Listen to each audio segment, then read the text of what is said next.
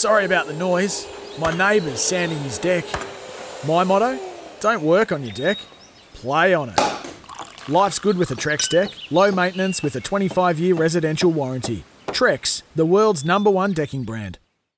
G'day, Mike Hussey here, but you can call me Mr. Supercoach. KFC Supercoach BBL is back and there's $25,000 up for grabs. So what are you waiting for? Play today at supercoach.com.au. T's and C's apply. New South Wales authorisation number TP/01005.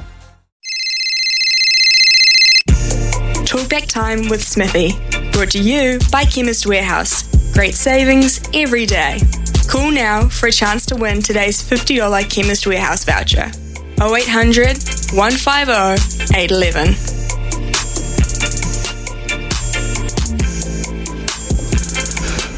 And we welcome your thoughts on any subject. Could be rugby, could be tennis. 0800 150 811 is the number. And Dino, thank you very much for calling in again this morning.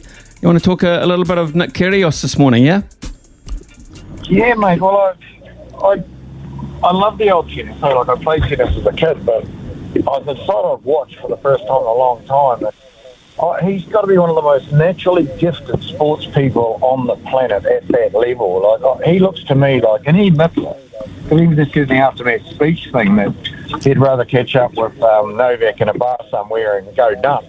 But his body says that to me. Like, I looked at the muscle tone and definition of Djokovic and Kyrgios, it's like chalk and cheese.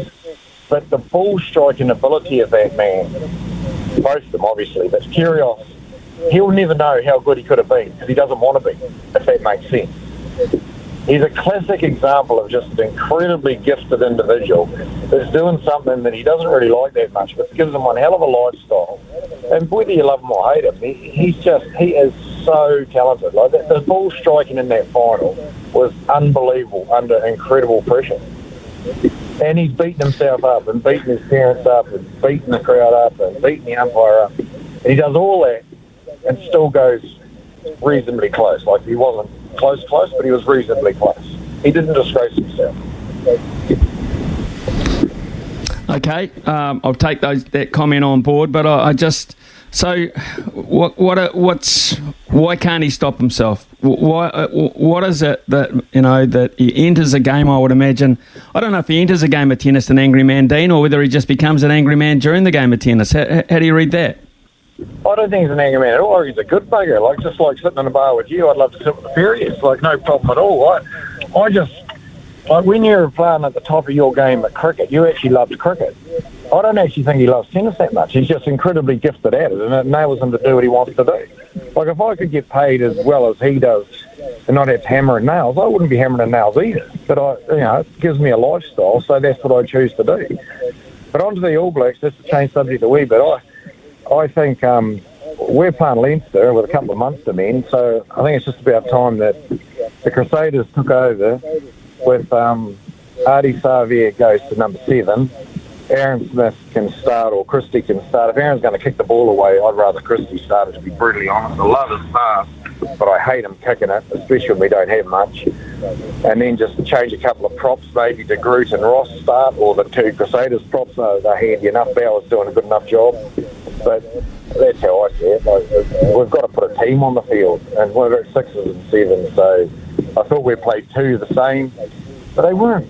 They just didn't seem interested in him. A good mate of mine, he was fortunate enough to stay at the Distinction Hotel, Smithy, and he was disgusted. The way they were wandering around and jandals looking like Brown's cows. But what really annoyed him, and this guy was a damn good wrestler for New Zealand, he said the wives and girlfriends hanging around. He said, that's the last thing I wanted. Like, I agree, get them in on Sunday, get them out on Monday. You know, like a conjugal visit at the prison. But Jesus, you don't want that going into a test match. I know people are going to not like that, but really, what are they there for? Well, Dino, can I read you an email I was sent privately last night, okay, and I don't have to mention who sent it to it. This is an observation from a former referee, right, who watches the game very closely. He says, you have probably watched 1,000 more games than me, probably not, but this is what he says. I have spent between 1996 and 2005 contracted as a national referee coach. analysed the referee's performance for many international and provincial games. The All Blacks under Foster don't come out of the tunnel fired up and ready to go. This is particularly obvious just after half-time. Just prior to half-time, they have usually scored points and enter the changing room on a high. When they return to the playing field, there is a noticeable loss of energy and inspiration. My opinion, they have got the half-time discussion and motivation completely wrong. That's something I hadn't really considered. I don't notice the body language as closely as this gentleman has come in with me and said. But do you make anything of that? Because we don't appear to be starting well in either half at the moment. Well, there's something... I've heard it in sport before... And I'm not privy to anything, so I don't know. So I purely speculate, and that's the beauty of this radio channel, that we actually can, because I can say what I think, whereas it's a bit difficult for you because you want them to answer the phone when you ring them up, when you want to talk to them. But what's going on with Sam Whitelock? Because at the start of the series, he said he was going to be out because his thumb was broken. Forster's gone. All of a sudden, he's playing. Forster's back. Now he's got concussion. Now I hear he could be back this week. There's something, I think Forster's lost the dressing shed. They've got the reports, or the meetings, your favourite term, the meetings after the game, and they all to be honest and say what you got to say about whatever. Obviously the woman, they took note of that, but clearly Sam Whitelock's review of the end-of-year tour fell on deaf ears, and I think he's senior enough to have said, I've had a gutful. That could be miles off the pace, or it could be bang on the money. I just don't know. He's got to be there. It's that simple. The Crusaders, they just are a juggernaut. But that doesn't happen overnight. It hasn't happened overnight. Razor and Ryan and the other coaching staff, they've done a phenomenal job recruiting, attracting, and keeping of the talents. We lose it. I couldn't understand why Mark Telea was called into the All Blacks after Zahn Sullivan plays his guts out for Omari. Well, surely he gets called into the All Blacks. Otherwise, why are we playing this Mario? Is that tokenism as well? I don't get that. Doesn't make any sense. Mark Telea, it was Will Jordan he was covering. Will Jordan's a fullback that Forster sees as a winger. No one else on the planet does. And that's the placemakers do. I spoke to a very notable, and I won't mention name, All Black, that played the same position, and he said he's a world-class 11, not a 13. And Murray Meeks did some, but been playing with 13 men for so long. Someone did on the radio yesterday, might not have been Murray, sorry Murray, but he still agrees that he's a world-class 11. Why are we training a guy in the All Blacks to be a 13? This is 2.5 years now, and it's no better off. He instinctively wants to run. Well, let him run and put an 11 on his back. And if you've got to experiment with someone, Whanuku's there now, and I think he probably will be the man. Good Hughes coming back from injury. He unfortunately got COVID. So it's just for me, if we want to be serious this week, it's got to be the Crusaders, 90% of them. And the other side of it is to Ireland, I hope they're not another England, but when did we last get beaten twice? And it's very, very hard to put a performance like the Irish have for the last two tests, and then a third one when they've already created history. They're not buying a Guinness for the rest of their life. They still haven't got any in Dunedin. So, well done, men. Well done, Cyril. Awesome, Cyril. I can't wait, mate. And honestly, even the team naming has got me bloody excited because I've got no idea. If that's for really too soon, it's exactly that. He won't be there. Good on you, Dino. Thank you very much for that call this morning. Fantastic. Neville from Dunedin as well. So obviously our comms to Dunedin are going well. Neville, good morning to you. Good morning, Ian. Look, I've got to say something about the tennis as well. I thought that would be one of the best ever four-set Grand Slam finals that I've ever seen. The pace and the power that they both showed and the placements were just staggering. But coming back to Kyrgios and his behaviour, I thought he was very well behaved in that final, despite what it looks like sometimes. I thought he had a very good point about the spectator who was continuously calling out or whatever it was, and the umpire just wasn't interested. And most of the rest of the time where he's blathering away, he's actually talking to himself.